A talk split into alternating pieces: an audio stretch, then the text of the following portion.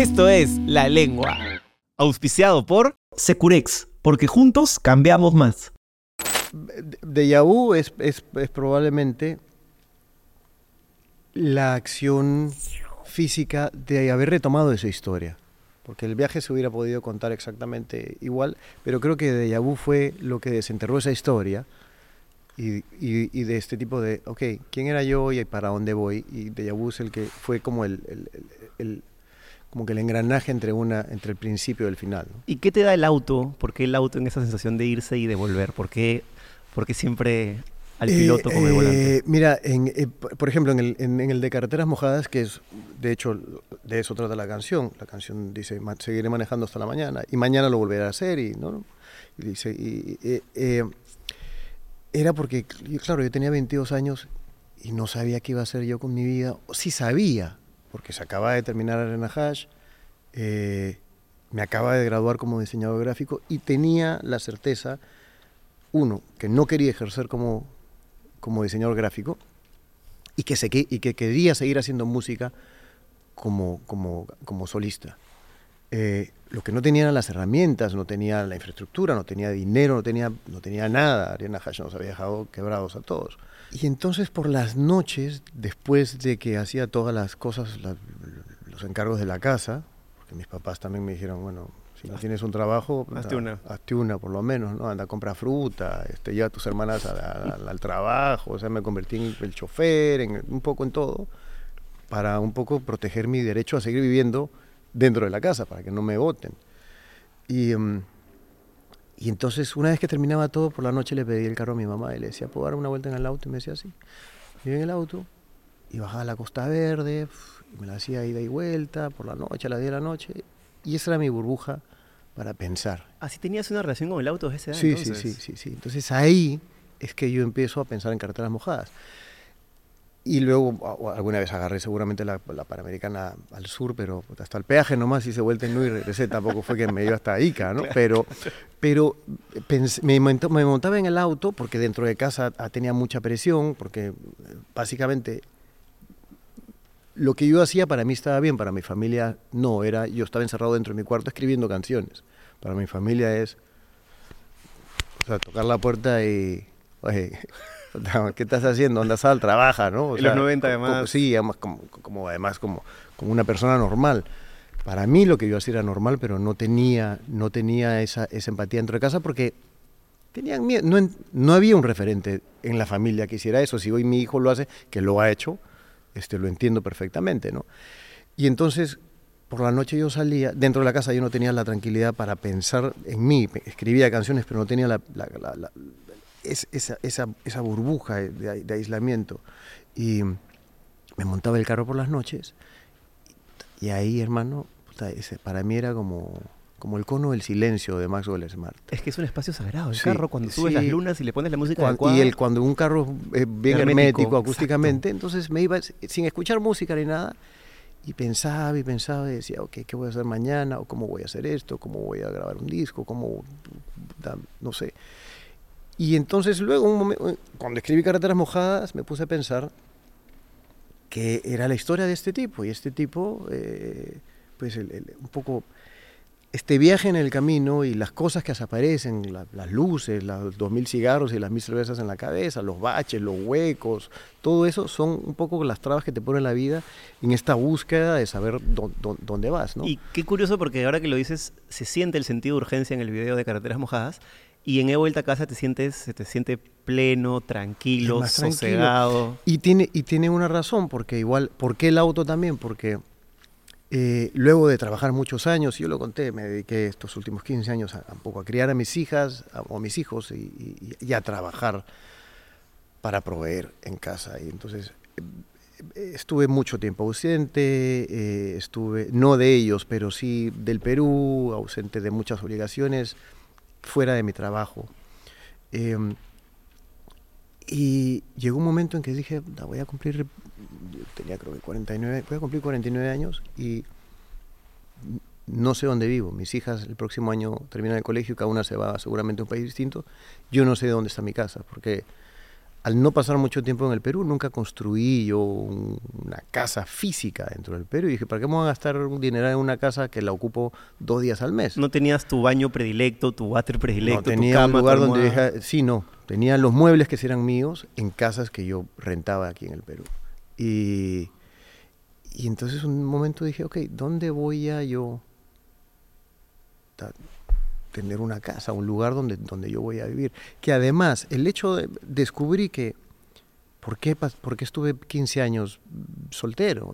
Dije, el hecho de no saber a dónde regresas a dormir, cuál es tu casa, te imposibilita ver la posibilidad, vamos a repetir. Compartir el hecho matrimonial. No. De iniciar una relación en serio con alguien, porque si tú no sabes dónde vives, ¿cómo te vas a comprometer a estar con alguien si no sabes dónde está tu casa? ¿No? Porque es como que sí, qué lindo, pero no, es que no sé dónde vivo, porque seguramente la próxima semana me voy a vivir a Colombia, o a México, o a Miami, o qué sé yo. Entonces, pero si tienes un lugar sabes dónde está tu casa, por ejemplo, tienes una casa...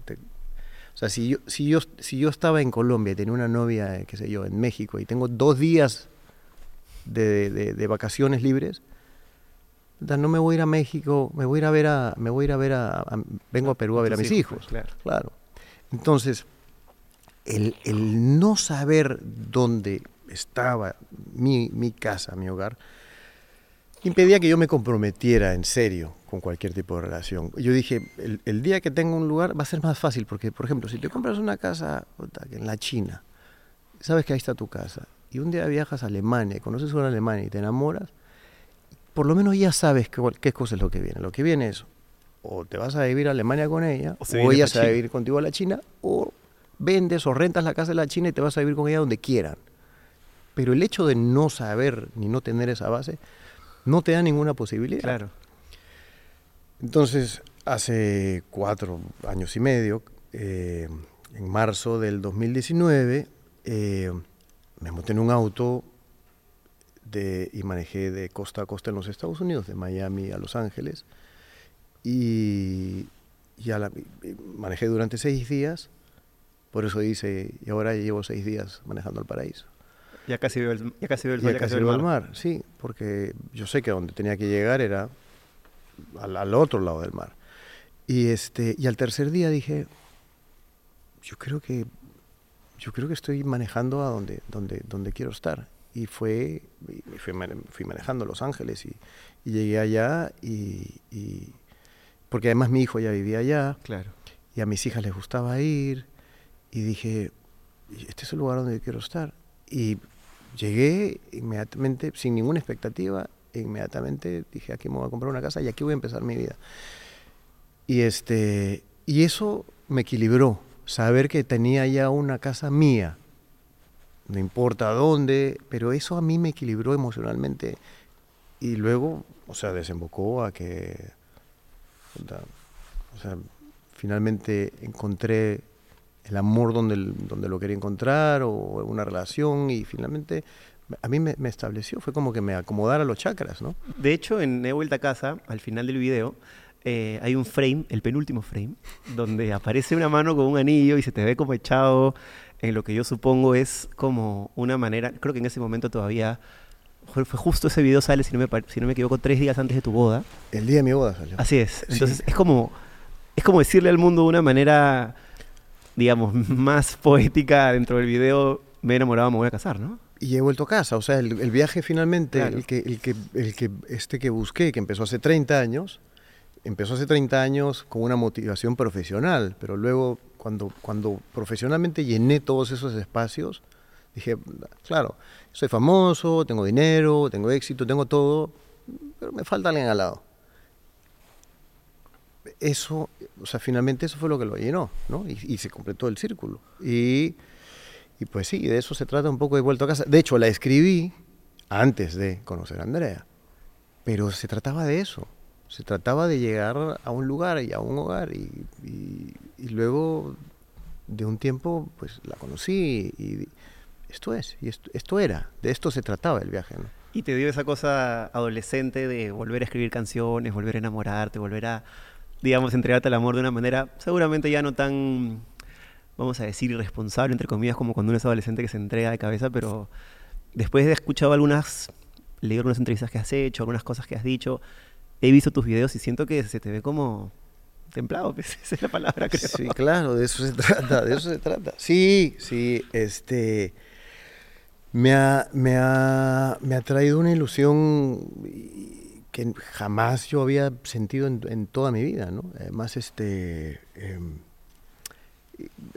Además, casarte de adultos, siendo consciente, ¿no? Porque a veces pues uno no, siendo consciente, firme en el momento inadecuado, sin presiones, claro. Es bonito, ¿no? Es bonito y sí, ha sido todo un aire fresco para mí, ha sido todo está siendo todavía para mí, ha sido una etapa que estoy disfrutando, pero que además nunca me había sucedido. Yo, o sea, tengo un anillo en el dedo y que jamás me imaginé que yo iba a llevar un anillo en el dedo. Ya ni lo siento. Claro, el día que me lo quite lo voy a sentir seguramente en los huevos, claro, ¿no? Pero y la mira telescópica. Claro, pero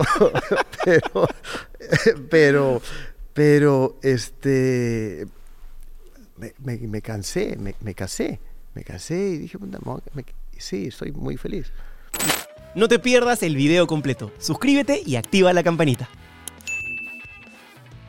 Por esa lengua te la voy a jalar. Escúpelo ya.